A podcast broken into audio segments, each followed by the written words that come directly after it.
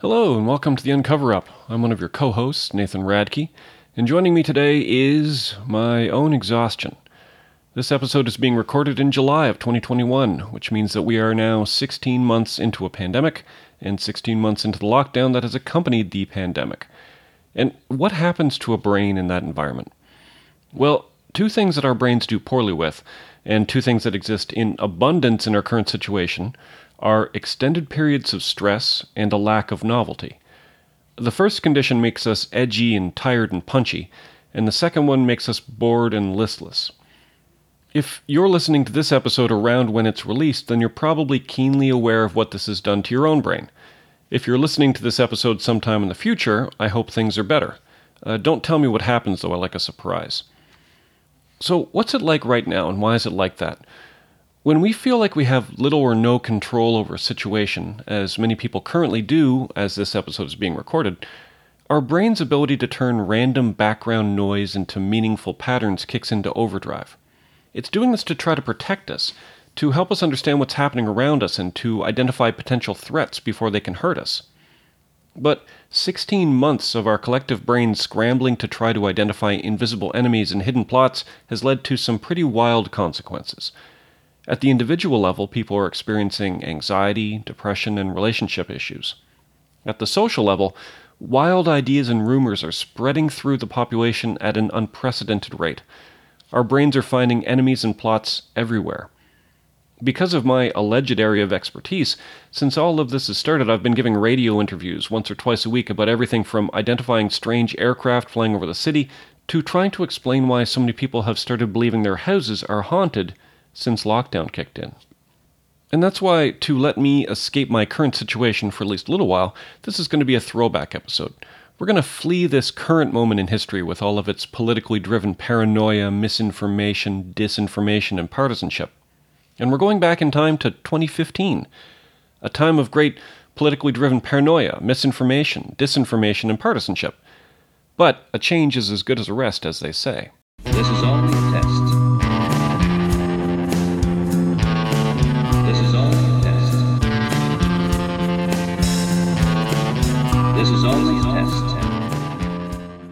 the spring of 2015, the internet was buzzing with a sinister plot that was unfolding in plain sight.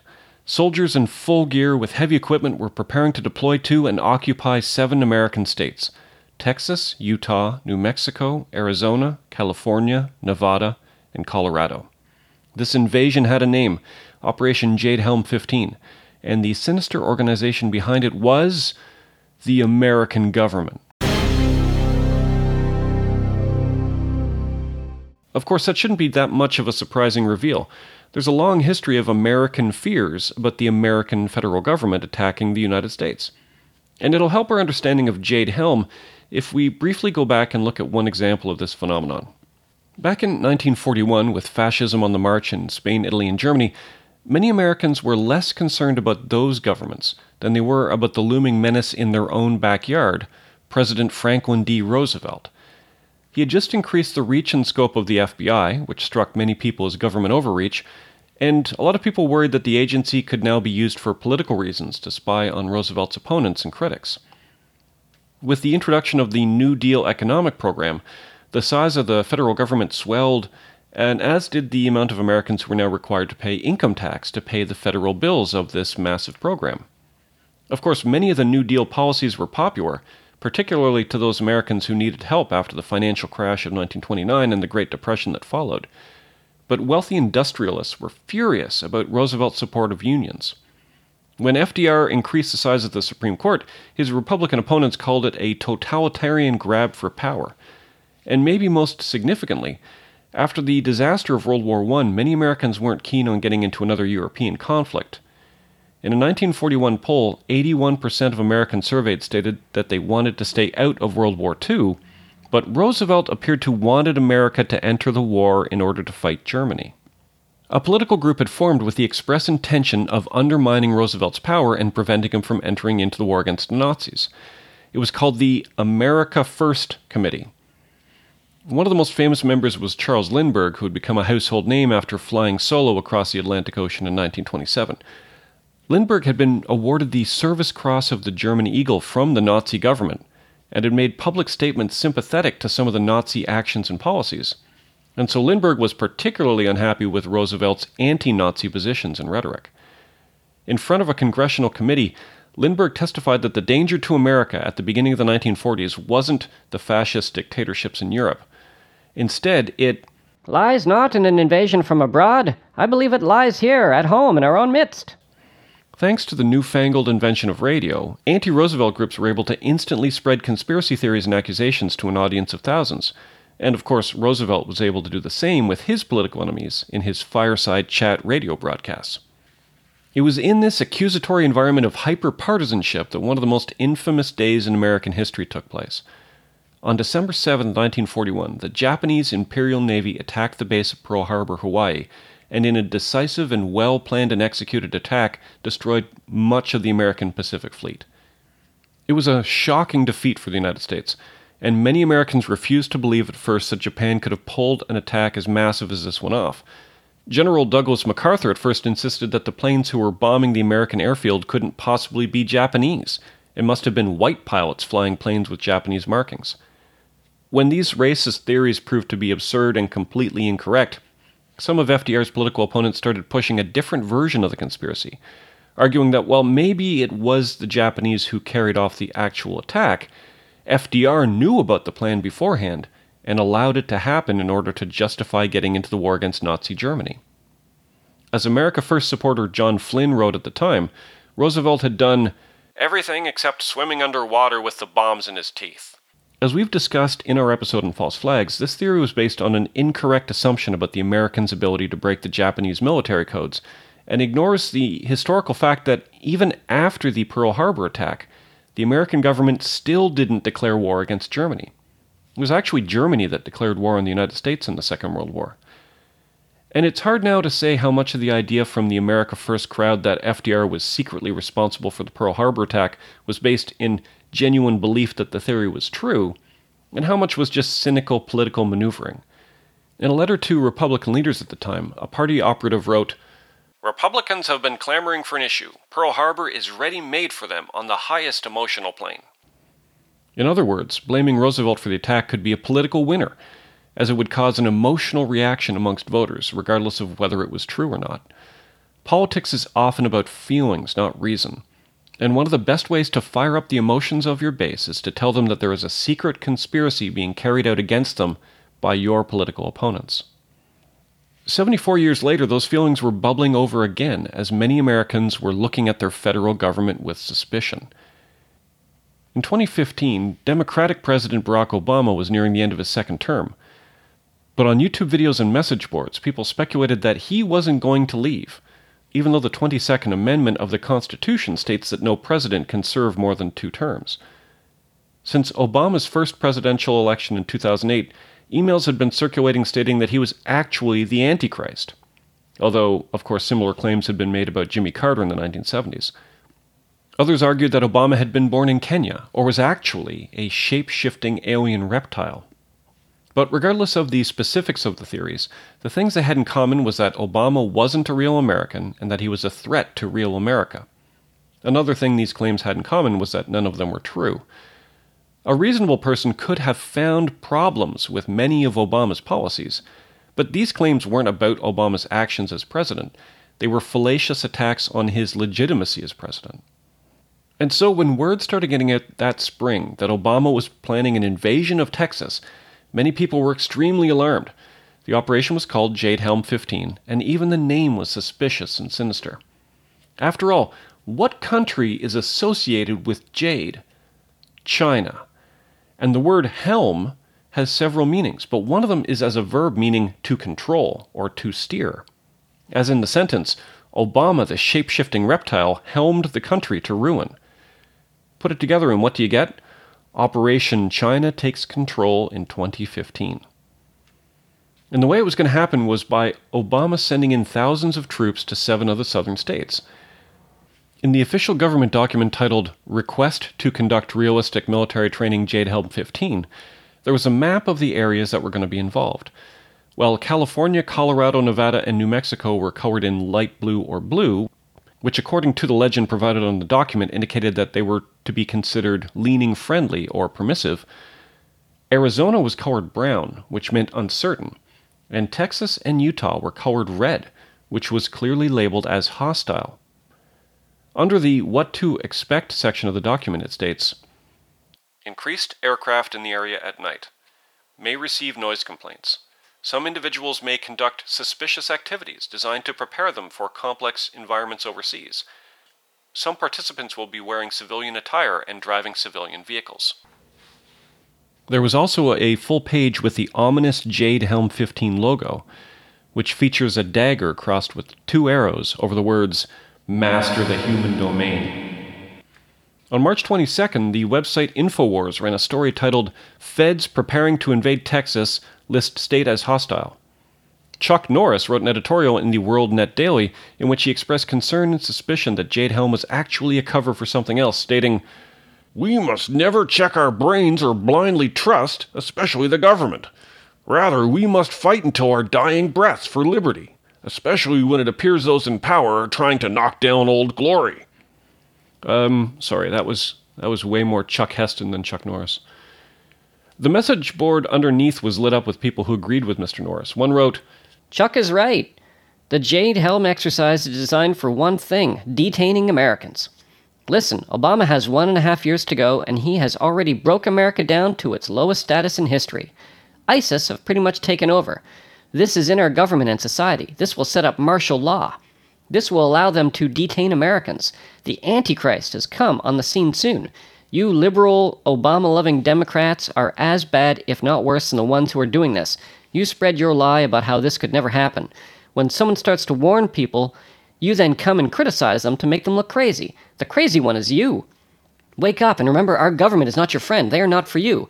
They are TPTB, and they understand that there is a plan in place for the Antichrist. Wake up, sheeple. Uh, TPTB here refers to the powers that be. I had to look that one up. But if Obama was sending in the troops to occupy Texas, what was the end goal? That wasn't totally clear, but many commentators discussed the possibility that it was to grab guns away from Texas citizens, or to create an artificial state of emergency, which Obama would then use to justify canceling the 2015 election and remain in power as dictator in chief. Whatever the reason, there was plenty of evidence that pointed towards something big going down in the Lone Star State.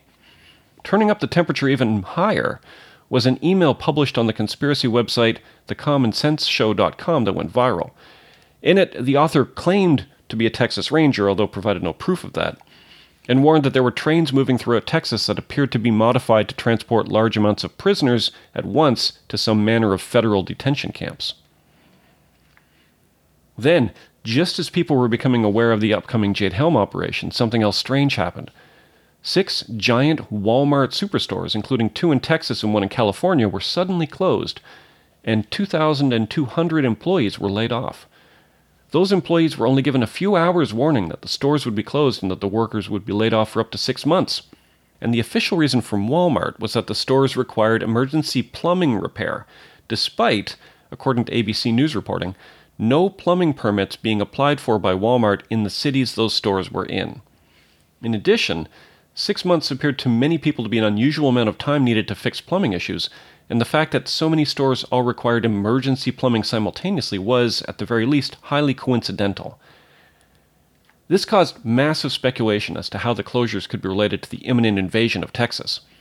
Some online bloggers claimed that the stores were going to be used as food supply depots to feed the armies of Chinese troops that were about to be brought in. Some sites claimed that enormous tunnels had been drilled connecting all of the shuttered Walmarts, so that foreign troops could move around the country without being noticed. Other bloggers agreed about the troops in the tunnels, but stated that the troops would be Turkish rather than Chinese. Still others claimed that the empty stores were going to be rebuilt as detention centers for the thousands of patriotic Americans who were about to be caught up in a massive government crackdown of freedom and liberty.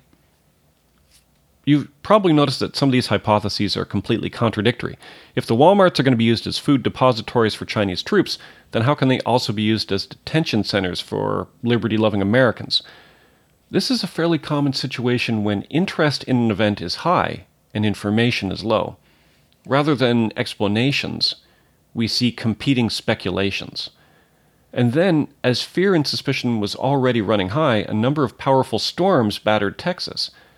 The website IntelliHub wrote Speculation and actual evidence has been released in the last two days that has many believing that Texas is under attack with weather manipulation technology. Some believe the reason for this attack is to soften up the area in advance of Jade Helm 2015 going live.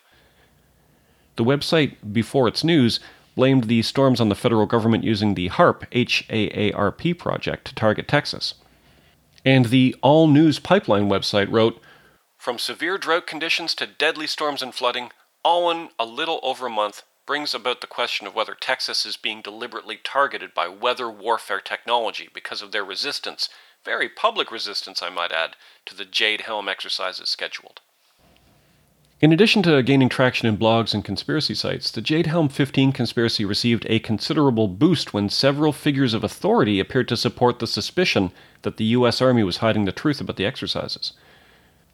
One notable example was American Congressman Louis Gohmert, who released an official statement through his government website saying that over the past few weeks, my office has been inundated with calls referring to the Jade Helm 15 military exercise scheduled to take place between July 15th and September 15th, 2015. This military practice has some concern that the U.S. Army is preparing for modern day martial law. Certainly, I can understand these concerns.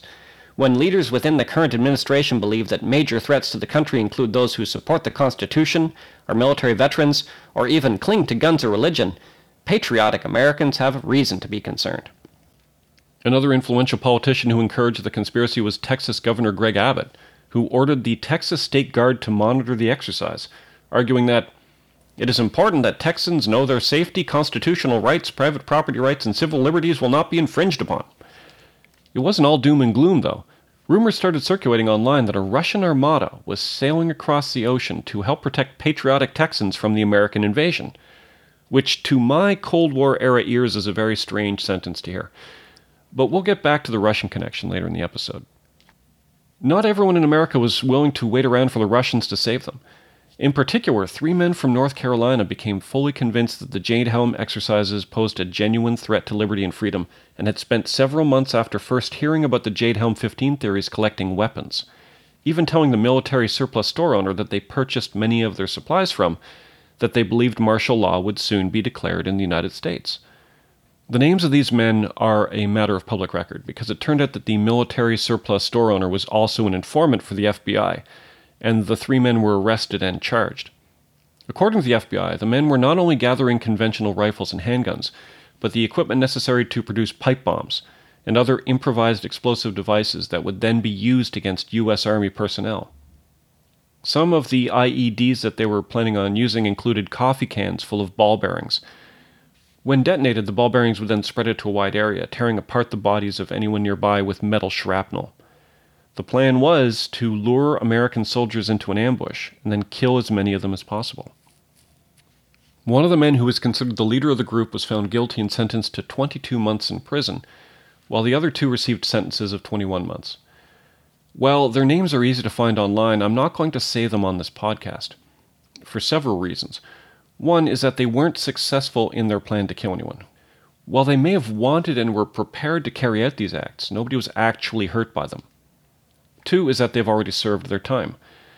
Three is that the leader of this group was a veteran of the Gulf War who had won a Bronze Star for bravery, but had returned to his country, as many veterans had, with severe PTSD and substance abuse issues. And four, as horrifying as the acts they were planning were, ultimately, these three men were victims. Victims of a weaponized disinformation campaign that convinced them that an attack was coming when it wasn't. Because, and this shouldn't come as a surprise to anybody listening to this podcast, Operation Jade Helm 15 came and went without martial law being declared, everyone's guns being seized, Chinese troops on American streets, or Texans rounded up and put into detention camps. Instead, Jade Helm 15 turned out to be exactly what the Army stated it was a war game style military exercise. War game style military exercises aren't uh, an unusual occurrence for any organized armed force. They're different from typical training exercises in that they try to simulate battle conditions. For example, conventional training includes practice like firing range drills or obstacle courses, while a war game will mimic how an actual operation might take place. It's a, it's a simulation, with the soldiers interacting in a less controlled, more realistic environment. These exercises allow the military to prepare troops for the kind of experiences that they would be likely to encounter in a real world engagement, as well as testing equipment and technology in a warlike situation.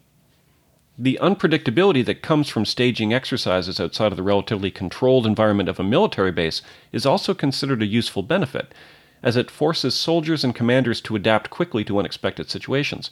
After all, no plan survives first contact with the enemy. In addition to practical training purposes, there can also sometimes be a political subtext hidden behind the staging of war games. It can be a way for a state to display its military power to its adversaries in a more realistic setting than a conventional military parade or airshow display. It can also be a demonstration of increased readiness. Back in the Cold War, during the age of mutually assured destruction, war games were a way for the Americans and the Soviets to flex a little at each other without risking the annihilation of the world. And there have been times in which a war game was used to conceal the fact that the military maneuvers were actually part of a real invasion. For example, the government of Russia carried out its Kavkaz 2008 war games immediately before invading the neighboring country of Georgia. The exercises were used as an excuse for the massive deployment of troops and equipment in order to maintain an element of surprise for the actual operation. Jade Helm 15 was a large exercise, but not unusually so. Approximately 1,200 American troops took part, and the official explanation for why those particular states were chosen for the exercise was the varied terrain that would help the troops prepare for the kind of locations they might be sent to overseas. The arid deserts of Texas, for example, would help them train for the inevitable wars that they would be sent to in the Persian Gulf region. And while Texas had been labeled a hostile area, so would parts of California. This just meant that the exercise protocols would be different in those areas compared to the areas that had been labeled friendly. It's a routine procedure when designing war games. In the Navy war game Bold Alligator 14, parts of Florida were labeled as hostile and during the Robin Sage exercises, parts of North Carolina were labeled as insurgent strongholds. And since Jade Helm ended, there have been other war games held in Texas during the Trump administration without similar fears and suspicions circulating amongst the population. As for the Walmart closures, there may well have been something sketchy and shady going on there, but it was nothing to do with housing Turkish soldiers or building detention camps for Texans. Instead, it's more likely that the closures were designed to interrupt organized labor movements gaining a hold within Walmart locations. One of the stores closed in Pico Rivera, California, had seen a number of strike and sit in actions protesting working conditions starting in 2012. The United Food and Commercial Workers International Union filed a claim to get the corporation to rehire the workers that had been laid off during the closures, stating that Walmart has targeted this store because the associates have been among the most active associates around the country to improve working conditions. So, if the Jade Helm 15 exercises weren't unusual, why did they generate such heat online? This phenomenon had some of the characteristics of the mass panics we've looked at in the past, including media framing and reinforcement from authority figures. However, in this case, the media framing came almost entirely from social media rather than the mainstream media. Some analysts, including former CIA head Michael Hayden and former FBI investigator Clint Watts, argued that much of that traffic was driven and amplified by bots directed by Russian intelligence. Of course, the CIA and the FBI are two organizations that are no strangers to producing disinformation themselves, but Russian and Soviet intelligence agencies do have a long history of introducing and promoting false claims as a form of psychological warfare. Which isn't surprising, it's an extremely effective and cost efficient method of attacking a rival. And the more partisan divide that exists within a society, the more fractures, the more entrenched opposing political views, the more vulnerable that society is to this sort of psychological manipulation. False conspiracy theories can be engineered that specifically target the biases, prejudices, and fears of segments of the population. And we are often willing and eager to believe something that confirms our biases, prejudices, and fears even if it means going way out on a limb on our claims. The American politicians who were supporting the Jade Helm conspiracy theories were likely not working for Russian intelligence. Instead, their motivations were probably much simpler. They saw an opportunity to flirt with the spread of disinformation in order to appeal to the emotions of their voter base. It's a very tempting way for a political figure to tap into a powerful motivational energy. It's been done many times in the past by politicians of all political stripes. However, false conspiracy theories don't create a productive energy, it's a destructive energy. And politicians who think they can hold on to that conspiratorial fire without being consumed by it are playing a very dangerous game. There are obviously plenty of good reasons to distrust governments. We've covered many of those in previous episodes and will continue to do so in future episodes. But it's crucial to always keep something in mind. Sometimes, when you think you've detected a conspiracy theory about secret manipulation, the theory that you now believe and is now part of your worldview is the secret manipulation. We are what we think, so we should be careful about what we think.